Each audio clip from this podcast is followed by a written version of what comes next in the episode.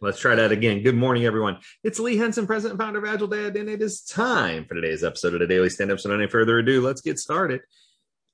It is Earth Day. Happy Earth Day to you. Happy Earth Day to you. Yeah, something along those lines. But I know what you're probably thinking.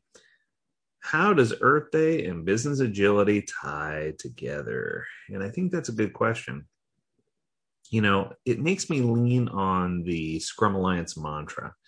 And if you look at what Scrum Alliance motto is, their tagline, it, it talks about changing the world of work.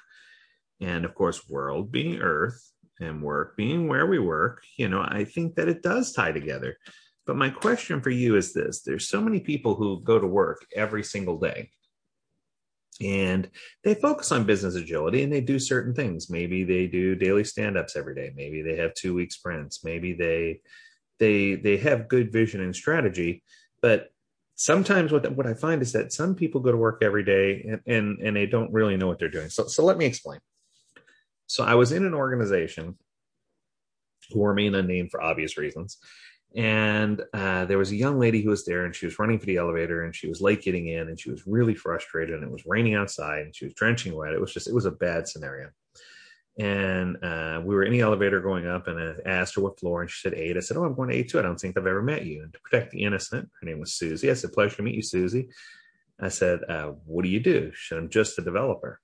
I said what just a product do you work on? And she told me. And i said why and she says, Who are you? I said, well, I'm Lee, you're Susie. We already talked about that. So why do you work on that product? And her answer was, Because that's what I get paid to do.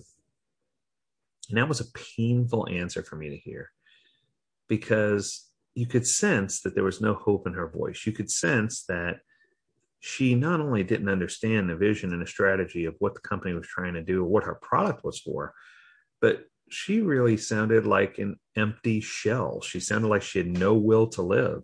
She sounded like she came to work every day just for the paycheck and had no sense of accomplishment, no sense of recognition, and no sense of pride in what she was doing. And I guess that's where I want to start with today. I want to start talking about pride.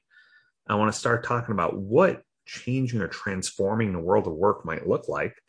And I want to talk about how we can make a difference. And, uh, you know, it reminds me of another incident that happened. I'm, I'm a master storyteller today. Uh, I was at a church service, and after the church service, a lot of people were giving this one young man compliments on his presentation that he gave there. And his whole presentation was about something that happened to him over 15 years ago. So it was a long time ago. Something that happened over 15 years ago. And don't get me wrong, it was impressive, but you know, everyone was asking all these, giving praise and asking all these positive, which is completely appropriate. But then I asked a question. I said, well, "What have you done since then?" And it kind of caught him off guard. I said, "You know, I said it's great that you did all these things back when, but what have you done since then to make a difference? What have you done in the last month? What have you done in the last week? What did you do yesterday? And I guess that's my question for you. What are you doing today to make a world of difference? Are you doing anything that's going to impact the world of work? Are you doing anything that's going to impact the earth and make it better? You know, my daughter, she uh, works for the Walt Disney Company. And what I can tell you is that they take time every day to remind them that the decisions that they make, the small choices that they make, leave a lasting impact on the world to come for their children and for their grandchildren and for the environment. And I have so much mad respect for the Walt Disney Company for doing that because they take time to make sure everyone knows that the decisions you make today impact the future tomorrow. And I think that on Earth Day, what better way to celebrate than to try to be more conscious about the decisions we, we're making? And whether it's taking the initiative and the drive to understand how what we do changes the world of work and how we can celebrate the earth being a better place for our children and grandchildren, right? Or if it's something that we can do to celebrate making a difference personally and leaving this world a better place. You know, it's hard to imagine that it wasn't that long ago that we didn't have as much regard for the things that we did.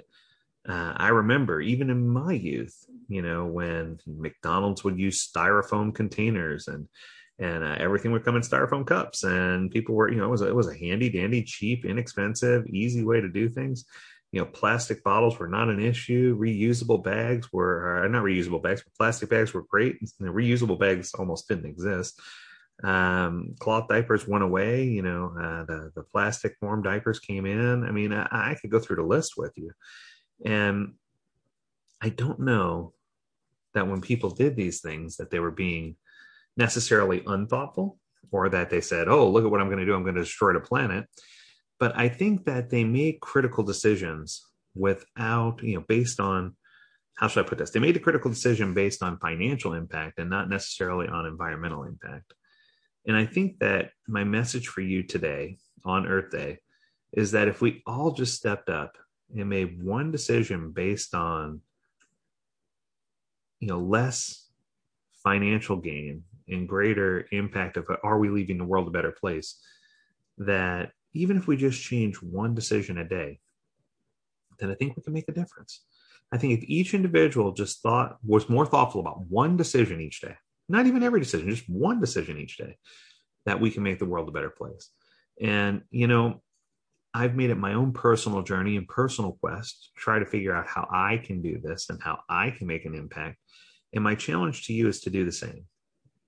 I want to see if starting today that we can figure out ways that we can work better together so that we can, as individuals, as teams, as organizations, as companies, find a way to leave an impact. Because I'll tell you now, what your decisions are today are going to impact many generations into the future. And it's food for thought, right?